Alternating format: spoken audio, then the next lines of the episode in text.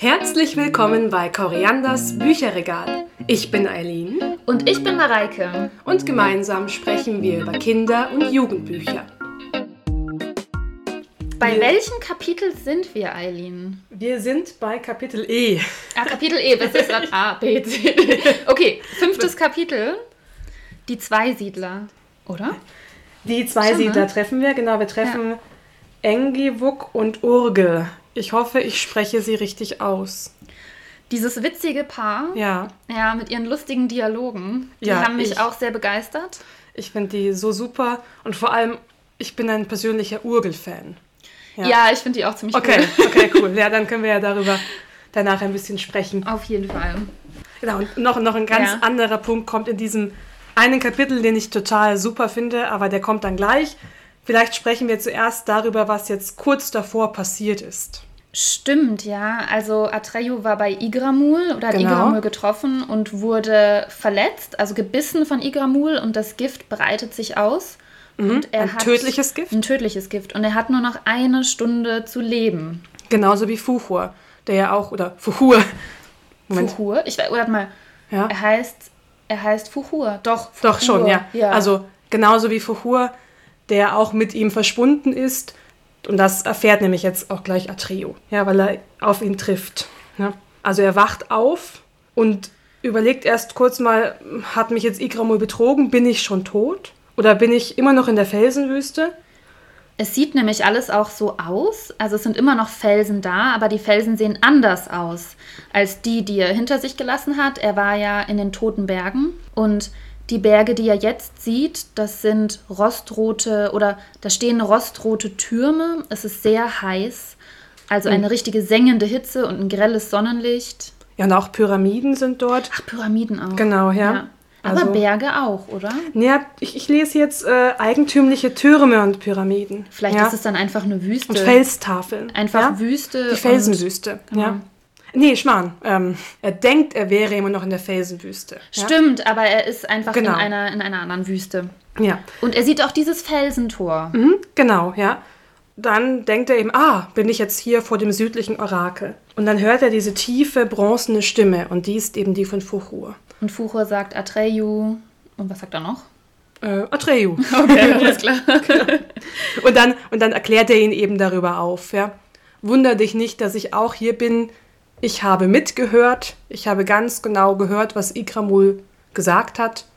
Und habe das genauso gemacht wie du. Ja. Ist einfach mit verschwunden. Erst könnte man meinen, ja, es macht keinen Sinn, aber Fuchur ist ja ein Glücksdrache. Ja, und das finde ich auch ziemlich cool, was er jetzt erzählt. Also erstmal sieht er ja ziemlich mitgenommen aus. Er ist verwundet und er blutet noch.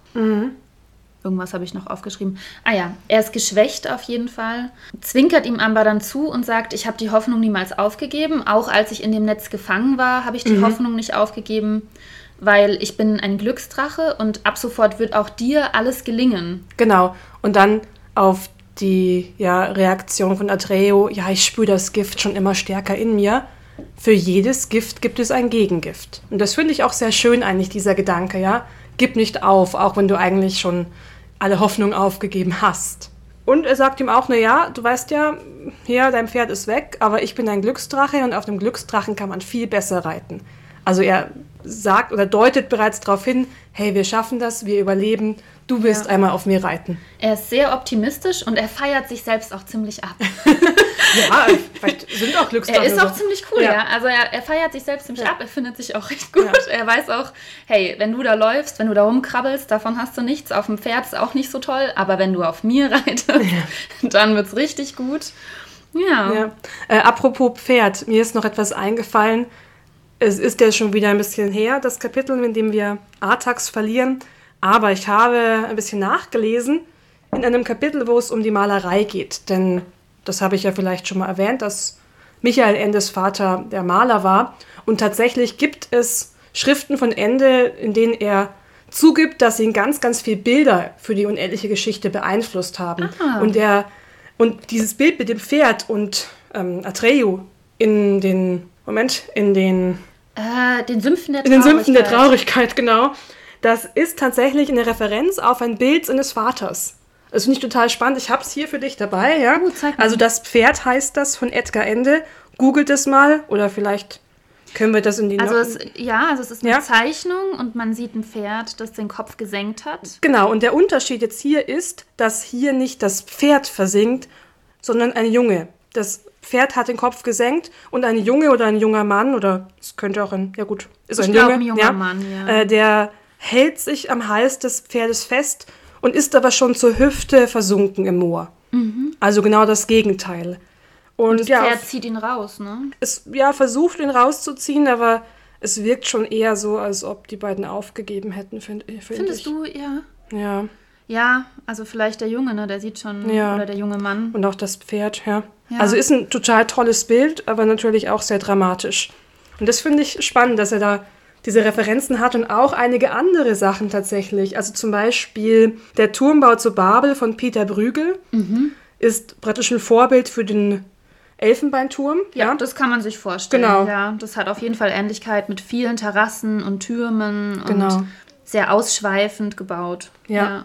Und es gibt auch noch ein paar andere Sachen, die werden aber eigentlich eher später kommen. Da werde ich dann nochmal das erwähnen, wenn die eine Rolle spielen bei uns. Und es gibt sogar manche Bilder, die direkt erwähnt werden. Das kann ich vielleicht sagen. Und zum Beispiel von Salvador Dali, ein Bild, die Beständigkeit der Erinnerung, kommt wirklich auch wörtlich so vor, aber viel, viel später im Buch. Ach ja. krass, also das Genau. berühmte Bild mit der Uhr, die zerfließt. Ja, Ja. Genau, also hier steht nämlich drinnen, unter anderem gibt es auf den Bildern Uhren, die wie weicher Käse zerflossen.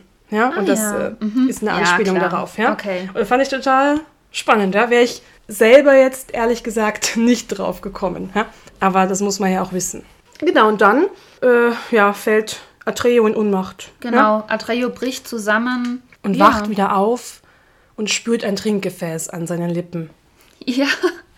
Und über ihm sieht er ein Gesicht und das ist das schrumpeligste und faltigste Gesicht, das er je gesehen hat. Ja. Und das ist auch witzig, das ist groß wie eine Faust oder groß wie seine Faust. Also es kann wirklich nicht sehr groß sein. Da ist jetzt schon wieder so eine Ähnlichkeit zu einer Kartoffel, so wie der kartofflige Rabe ist das hier Mhm. irgendwie. Also mich erinnert es an etwas Kartoffeliges. Aber ich finde die Redeweise dieser Person total schön. Es kommt später auch nochmal und sehr auffällig ist, dass die beiden, also, also jetzt kann ich schon sagen, Urgel und Engelbuk, dass die beiden häufig bei einem Satz das Subjekt weglassen am Anfang. Die sagen nicht, ihr werdet wieder gesund, sondern werdet beide wieder gesund. Habt das Schlimmste schon hinter euch. Ah, Also es beginnt immer mit dem Verb Ach, und cool, lässt ja. eigentlich den, ja, das Subjekt weg. ist ja. auch so eine abgekürzte Sprache. Genau, also wörtliche Ja. Sprache, wie wir, wie wir halt sprechen auch. Ja, Mhm. wir sprechen ja nicht immer in kompletten ganzen Sätzen, wie man Nee, bei mir merken stimmt, kann. ja.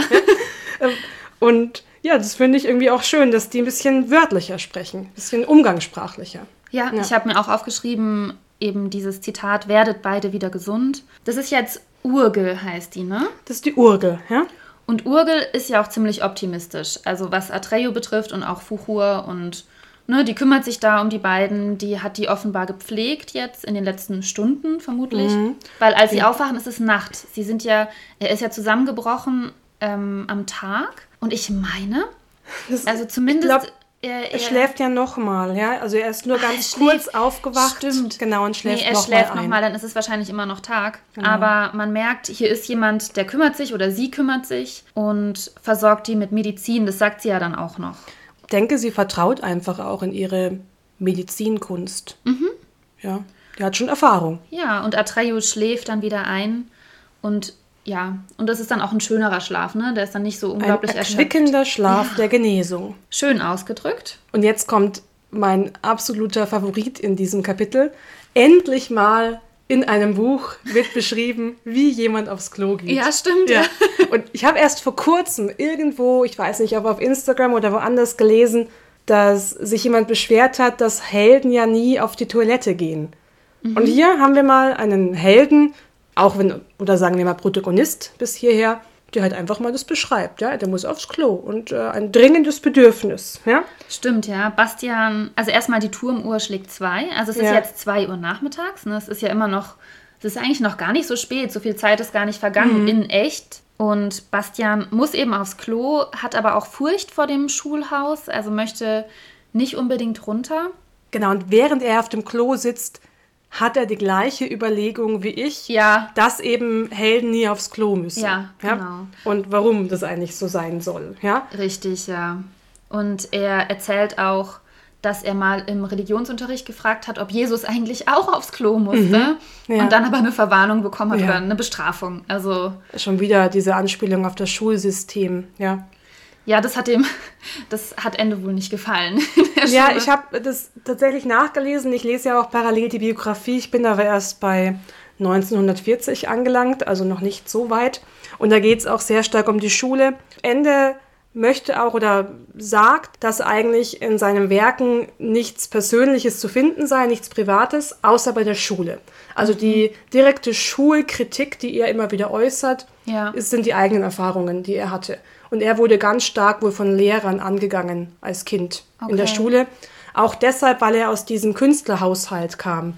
Wir können uns vorstellen, Nazi-Pädagogik, der ist ja in dem, Ja. In dem Zeitalter aufgewachsen, wurde er ganz schlimm behandelt in der Schule. Ja, so als der Künstlersohn, der aus dieser, weiß nicht, esoterischen, abgespaceden Welt kommt. Also wurde er auch geächtet dann letztendlich. Ja, schon auch. Aber ja. ganz ehrlich, heute ist es da teilweise auch schon immer noch ähnlich. Wenn du Künstlerkind bist, oder? Ähm, Es kommt immer drauf an, wo man lebt und es kommt drauf an, äh, was dort angesehen wird und was nicht. Mhm. Aber ich glaube, dass das Elternhaus und das, was die Eltern machen, unter Umständen schon auch dazu führen kann, dass man abgewiesen wird oder Ablehnung oder zumindest Bewertung erfährt. Aber eben zurück zum Thema, dass Ende das Schulsystem von damals sehr, sehr stark eigentlich kritisiert hat und auch negativ empfunden hat. Und weil du gerade gesagt hast, du bist bei 1940, wann ist er nochmal geboren? Moment, ich glaube 19. Moment, ich glaube Schauen wir mal 1930, aber ich bin mir jetzt gerade nicht 1930. oder war nee 1929 ist er geboren. Also Okay. er war da elf Jahre alt. Ja, krass. Aber dann hat er ja schon den Krieg auch noch ziemlich bewusst erlebt. Dann. Total, ja. Auch sein Kindheitsbild verarbeitet er ja. Er hatte selber übrigens keine Kinder. Ich weiß, Ja, ja. Er wollte genau. gerne Kinder haben. Also das Ja. Mhm. habe ich in einem einen Interview auch gelesen. Und da hat er auch, meine ich, gesagt, dass es auch für ihn sehr schwer war oder für ihn und seine Frau, dass sie keine Kinder kriegen konnten. Warum die jetzt keine Kinder kriegen konnten, Mhm. Ja, weiß ich gar nicht. Gibt ja viele Gründe Ähm, für sowas. Ja, aber und dass er dann auch teilweise nicht an einem Kinderwagen vorbeigehen konnte, Mm, ohne dass er ein Kloß im Hals hatte, weil das, so schlimm war für ihn. Ja. Und irgendwann hat er es dann, glaube ich, aber auch akzeptieren Ich glaube, können. der Umgang mit den Kindern durch seine Bücher, der hat ja auch da Lesungen gemacht und so weiter, hat ihm auch viel geholfen, tatsächlich. Ja. Und dass er eben, er wollte ja nicht nur für Kinder schreiben, auch für Erwachsene, aber er hat zumindest diese kindliche Perspektive sehr stark eingenommen. Was manche auch wieder kritisiert haben, da er dieses überhöhte Kindlichkeitsbild ja auch kreiert hat. Ja, so das, Ja. die Kinder als Retter letzten Endes, ja, oder diese Es ist natürlich auch die Dinge, die man nicht so genau kennt. Ähm, das, dann neigt man halt dann häufig dazu, das zu idealisieren. Ja, Eben, also das, womit du keine direkte Erfahrung gemacht hast, das ist halt einfach eine Fläche für Projektion, eine dankbare. Da kannst du alles reinprojizieren, weil dein Kopf sich nicht so gut einschalten kann, so nee, Moment mal, das würde ein Kind so nicht machen. Oder nee, Moment mal, das würde so nicht passieren. Es ist Ja. ja. häufig so. Ich glaube, es gibt ein Werk, wo also er, er war sich dessen schon bewusst. Er war sich schon Das dessen ja bewusst, auch okay. dass, Das dass ja seine, okay. sein Ja. Bild von Kindlichkeit oder auch Momo zum Beispiel, die ist ja auch nicht wie ein typisches Kind, ja. Nee. Das sind ja immer eigentlich, oder Atreo ist ja auch kein typisches Kind. Die sind sehr mutig, die, die haben diese Eisernheit oder diesen eisernen Willen, sag ich mal, die Welt zu verbessern, ja, oder die Welt zu retten. Mhm. Haben auch was Erwachsenes an sich. Genau, aber sehr, so ja, schon sehr spannend. Um aber, jetzt wieder aufs Thema zurückzukommen, ich wollte auch noch sagen, dass als der Bastian da in der Schule unterwegs ist und die Schule ist ja eigentlich aus und abgeschlossen, habe ich mir gedacht, heute wäre das vielleicht gar nicht mehr so möglich. Ich könnte mir vorstellen, dass es jetzt einen Alarm gäbe. Also, dass man sich jetzt so frei in der Schule, obwohl, jetzt wo ich drüber nachdenke, nee, ich glaube, ehrlich gesagt, in meiner alten Schule, da, wär, da hättest du nachts einsteigen können. Das hätte keinen interessiert.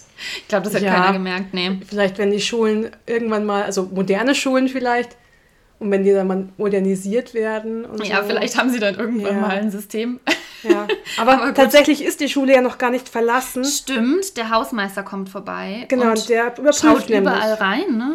Was, Genau. was macht er da eigentlich? Läuft einfach durch. Nö, nö, Wir schauen mal rein. halt, ja, kontrolliert halt mal. Ja, aber er kontrolliert auch nicht wirklich gut, weil, weil er sieht den Bastian ja nicht. Also irgendwie macht er seinen Job auch nicht gar so gründlich. er hört ja sogar die, das Wasser laufen. er, er hört ja. sogar die, die Spülung Mhm. und hm, wundert sich kurz und läuft dann weiter. Und jetzt, als Bastian wieder anfängt zu lesen, Mhm. erwacht Atreo ja auch wieder. Ja? Und jetzt ist es Nacht, genau. Ja? Der Mond schien hell. Und er realisiert eben, ich bin an der gleichen Stelle wie vorher, aber die Wunden sind verbunden. Genau, und da habe ich jetzt auch wieder dran denken müssen, an das, was du schon ein paar Mal gesagt hast, mit den Parallelen zu dem, was man sich unter Indianern oder der Kultur vorstellt, eben mit diesen Pflanzen, also weil die nicht mit Stoff verbunden sind, diese Wunden, sondern auch mit so Pflanzenfasern und äh, ja, Pflanzenextrakten irgendwie, so wie man sich das halt auch klassischerweise vorstellt. Also praktisch Naturheilmittel, wo man ja gar nicht jetzt den amerikanischen Ureinwohner direkt, ähm, sag ich mal, zu Rate ziehen müsste, sondern auch vielleicht, jetzt sage ich mal, Kräuterweiblein, ja, aus, unserer, aus unseren Ländern. Früher war es ja auch ganz normaler, dass man wusste, welche Pflanzen ich nehmen kann, um vielleicht eine Wunde zu versorgen. Es erinnert mich nämlich eben daran, ich weiß es gar nicht mehr, was meine Oma väterlicherseits oder mütterlicherseits, die mir erzählt hatte, dass es damals, die sind ja auch so ähnlich geboren wie Ende tatsächlich, also ähnliche Jahreszahl. Ja, meine Großeltern. Genau, Ja. dass für sie es ganz normal war, dass sie eben, ja, sag ich mal, aus der Natur noch irgendwelche Pflanzen geholt haben oder ihre Mütter, sag ich mal so. Und die aber dann ganz, ganz stolz waren, als sie endlich in der Apotheke so eingepackte Medikamente bekommen haben. Es war so richtig in, dann so normale Medikamente zu bekommen und dass alles andere, dieses Naturheilmittel, total verpönt waren, so als für die Armen, ja.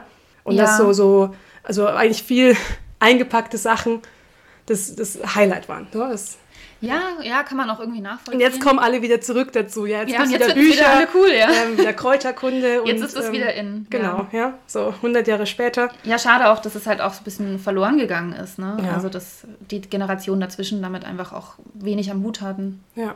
Auf jeden Fall bemerkt er, er ist versorgt und dann geht er in eine Höhle in der Nähe.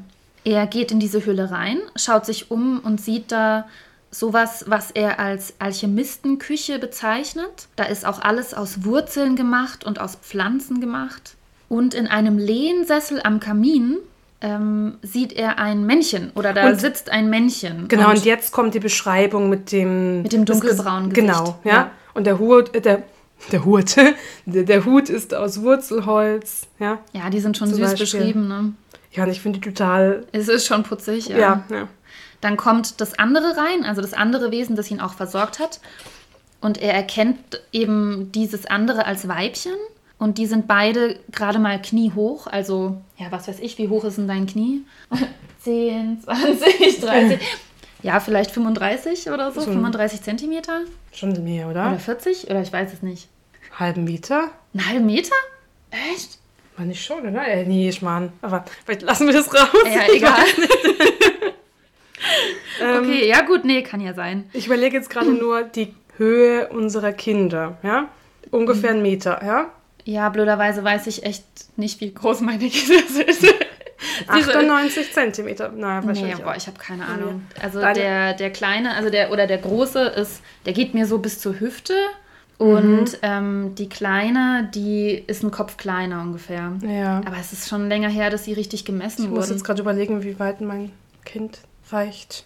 Aber wie gesagt, ist ungefähr einen Meter groß und dann, ja, egal. Also, naja, gut, Ja. die sind kniehoch, die sind nicht groß Ja. und die sind die Gnomen. Es sind Gnomen, genau. Und da finde ich, jetzt wieder aus, aus Kinderperspektive gibt es ja viele Wesen in Büchern, mit denen man so in Kontakt tritt, ich meine, mit Märchengestalten, mit Zwergen, mit Elfen. Und das sind ja richtige Naturwesen. Und dafür tritt ja auch die Urgel wieder ein. Die Urgel, das super Naturwesen, die kennt sich mit Heilkünsten aus, die kennt sich mit Kräutern und allem Die Möglichen ist- aus. Die ist super cool auch. Ja, die versorgt, ja. ja.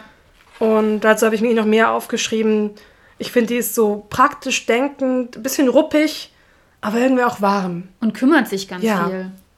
Also Ja. beim Thema Kümmerarbeit ist die Urgel Ja. ganz, ganz groß. Und ich finde aber im nächsten Kapitel möchte ich eigentlich dazu noch mehr sagen, so dieser Urgelgestalt. Mhm. da haben wir noch ja. was zu sagen, ja. Genau, ja. Ähm, und es, Also es geht aber schon ganz lustig los, weil der Ur, äh, der, die Urgel und der jetzt. Der, der Engiwuk, oder? Ja, Engiwuk, ich, ähm, den, okay. Ja. Die streiten sich halt echt wie so alte Eheleute, ja. zack, zack, zack geht es. Die zicken sich an von der Seite, haben auch beide echt wenig Wertschätzung für das, was der andere macht. Vielleicht, vielleicht nur ein Zitat. Weib, sagte das Männchen griesgrämig. Ja. Geh mir aus dem Licht. Du störst mich beim Studium. Ja, sein Studium. Und die Urgel macht sich halt lustig über sein Studium. Ja, du mit deinem Studium. Ja, die findet das alles. Wen interessiert das schon? Genau, die findet das alles super lächerlich und der soll sich doch mal irgendwie ein bisschen mehr anstrengen im Alltag. Also die Bewältigung der Alltagsaufgaben, die fällt schon der Urgel zu. Nun ja, und der Atreyu, Naja, sie kommt eigentlich zum Matteo und fragt ihn eben, ja, tut's weh oder nicht? Und kommt auch mit ihm so einen kleinen Clinch tatsächlich, weil er meint, ja, es tut mir noch weh, aber es macht mir nichts aus. Ah, aber mir? Also, das hat man gern, wenn die Patienten dem Arzt sagen, was was ausmacht. Ja, was verstehst du denn davon? ja, sie ist super ruppig und sie will auch eine richtige Antwort haben. Hier kein tapferes ähm, Gerede vom Atreyu. Ja, und Atreo fragt nach Fuhur und das Kapitel ist eigentlich sehr, sehr kurz und auch schon bald vorbei. Ja? Also wir haben den Dialog zwischen Atreo und Urgel und Wir erfahren auch noch, dass es dem Fuchur nicht so gut geht. ja, aber sie meint, der kommt durch. Ein Glücksdrache hält ein bisschen mehr aus als ein Mensch. Er hat aber auch mehr Er abbekommen. hat mehr abbekommen, genau. Dann stellt sie ein paar Fragen, möchte irgendwie alles wissen und dann kommt der, kommt ihr Mann, sage ich jetzt einfach von hinten und sagt so, halt den Mund, Weib, ich bin dran und so weiter. Und will dann wissen, ob, äh, ob Atreyu schon von ihnen gehört hat. Das, sie sind ja die Zweisiedler oder man nennt sie die Zweisiedler. Kommt es jetzt schon oder kommt es im nächsten Kapitel, dass er die Frage stellt? Also ich habe das nächste Kapitel, die drei magischen Ah, Tore. nee, schon von uns gehört. Ja, die zwei Schon von uns gehört, Genau, ja. aber er fragt, glaube ich, im nächsten Kapitel nochmal, hast du von mir gehört als Forscher? Ah, das kann Oder? sein. Aber hier sagt er auf jeden Fall, ach, du hast noch nicht von uns gehört, du verkehrst wohl nicht in wissenschaftlichen Ah, Kreisen. Stimmt, ja, genau. Wo ich mir auch dachte, geil, gibt es so eine Fantasien-Uni oder so oder mehrere? Ja, und hier ist, ist wieder so meine Recherche mal, dass dieser Engiwuk so eine Kritik von Ende an dem Intellektualismus aus der damaligen Zeit ist und auch an den Wissenschaftlern. Also an wissenschaftlichen Arbeiten der damaligen Zeit. Ja, dieses nur aufs Rationale, nur auf die Theorie fokussierte Ja. und nicht irgendeine, sag ich mal, empfindsame Seite mit einzubeziehen, auch keine Praxis. Ja? Keine Praxis, Genau, ja, vor allem keine Praxis. Er sagt ja auch, nee, nee, ich studiere nur, ich mache nichts. Genau, aber das kommt auch im nächsten Kapitel noch ein bisschen mehr heraus. Trotzdem fand ich das die wissenschaftlichen Kreise echt witzig, weil ich mir dachte halt wirklich, ja, wo ist die, also habt ihr eine Uni oder so? Und er Ja. sagt ja dann auch später, dass er Professor ist Ja, ja. im nächsten Kapitel, was ich auch Ein ziemlich geil finde. Professor ohne Studenten. Ja, Studentinnen. Ja? also er sagt auf jeden Fall noch, wir helfen, ins südliche Orakel zu kommen. Er sagt auch, er ist der Professor, nee, das kommt hier schon. Und dass er versucht, dieses Rätsel zu lösen. Und dann gehen sie noch zum Observatorium. Genau, und er sagt aber auch, demnächst werde ich ein großes wissenschaftliches Werk über das Orakel herausgeben. Mhm. Das Uyolala-Rätsel, gelöst durch Professor Engibuk. Das wird ihm gefallen. Hört sich nicht schlecht an, Das wär's, äh, richtig gut. Und dann gehen sie eben noch nach oben. Da ist es wie so eine Aussichtsplattform auf dieser Höhle oben. Es ist eine helle Mondnacht. Da gibt es ein Geländer aus Stein und ein Fernrohr. Und da schauen sie rein. Und Atreyu sieht, dass das Fernrohr auf dieses Felsentor gerichtet ist. Da gibt es ein riesiges Felsentor. Das ist irgendwie 100 Fuß hoch. Äh, leider weiß ich nicht, was das in Metern Moment, ist. Fuß ist, glaube ich, 28 Zentimeter, also ein Fuß, Also dann wenn ich mich nicht irre. Aber dann sind es nur 28 Meter? Aber ich überlege gerade. Das wäre jetzt wär gar nicht Ich, ich so habe das vor kurzem mal recherchiert, was ein Fuß ist, aber 28 Zentimeter könnte, vielleicht irre ich mich auch, aber ich dachte irgendwie, ich habe es im Kopf irgendwie, die Zahl. Auf jeden Fall 100 Fuß. Da schauen sie rein und dann sehen sie, da ist eine Sphinx auf der einen Seite des Tores und eine Sphinx auf der anderen Seite und die schauen sich gegenseitig an. Ich überlege gerade, warum benutzt Ende eigentlich das Maß Fuß? Ja, Müssen wir jetzt mal wieder ne? in die Zeit zurückgehen. 79, welches, welche Maßeinheit war typisch für die damalige Zeit? ich hätte jetzt denke gesagt schon. Meter. Ich auch. Aber, es, aber ich weiß auch, dass meine, Mutter, äh, meine Oma zum Beispiel auch immer noch so viel, ein Dutzend oder ein halbes Dutzend. Ja, das auch. Habe ich sogar ich. Noch mitbekommen. Echt, ich mache, Ja. also, also meine Mama hat das gar nicht mehr gemacht und ich eigentlich auch nicht. Aber also ich habe Pfund schon zum Beispiel auch, so ein Pfund Ein Birnen Pfund, oder so. genau, Ja? ja. Aber so jetzt wieder spannend, denn ich kann mir vorstellen, dass jetzt Kinder, die hier aufwachsen, jetzt zuerst auch nicht genau, wie wir jetzt eben auch rätseln, wie viel ist ein Fuß. Aber es ist irgendwie eine typische Maßeinheit, die man ja auch so auf der, ja, in der Piratenwelt so ein bisschen benutzt, so bei Schatzsuchen. Ich habe das eben deshalb recherchiert, nachdem ich den Goldkäfer von Edgar Allan Poe nochmal gelesen hatte und das auch für meine eigenen Zwecke was gebraucht haben. Und da habe ich eben nochmal nachgelesen, was ein Fuß ist. Ah, okay. Eigentlich müssen wir es jetzt gleich nachschauen, gell? Komm, wir Ja. schauen gleich nach. Ja. Ich schaue gerade nach. Das sind nur drei, 30 Zentimeter. Ein Fuß. Ja. Also schon 28 Zentimeter kommt schon ganz gut hin. Ja, Also stimmt. wahrscheinlich- Das ist halt wirklich wenig. Also okay, aber dann, Ein Fuß dann ist halt. es so. Dann, So dann typischer Fuß. Fuß. Ja, ja, stimmt eigentlich. Ja. Ja. Ja, Aber trotzdem sind ja 28 Meter ganz schön hoch. ja also es, es ist schon noch hoch, genau. Und da sind diese Sphinx auf jeden Fall drin, also auf jeder Seite, schauen sich an und deren Ausdruck, also der Gesichtsausdruck, ist nicht zu fassen. Also es ist kein Lächeln, es ist keine Trauer oder es ist böse. Man kann es einfach nicht beschreiben oder auch nicht festlegen, wie dieser Mhm. Ausdruck eigentlich ist, den er du- durch das Fernrohr ähm, sieht. Es wechselt eben ständig. Also ab und zu abgrundtiefe Bosheit und Grausamkeit und dann wieder die reine Heiterkeit. Und sie sind echt, also lebendig, sind also keine Statuen. Und Mhm. ich glaube, damit, also das sind jetzt meine letzten Notizen für das Kapitel. Genau, das Kapitel ist auch damit schon vorbei. Okay. Und es endet eben damit, dass Engibuk Atreo mitteilt, ich werde dir alles erklären. Ich weiß ja alles, was es zu wissen gibt darüber. Und er weiß schon einiges. Wir werden im nächsten Kapitel herausfinden, woher. Aber eigentlich weiß er trotzdem fast nichts. Er hat Augenzeugenberichte Genau, letztendlich ja. ähm, zusammengefasst, aber selbst erfahren hat das nicht, nein. Genau, also theoretische Studien durch Interviews, ja, von denen Menschen, oder von den, äh, nicht Menschen, ja, von den Personen und Lebewesen, ja, Ja. die von Uya, Uy, Uyulala. Uyulala, die aus Uyulala oder von Uyulala, man kann es nicht so genau sagen, zurückkehrten.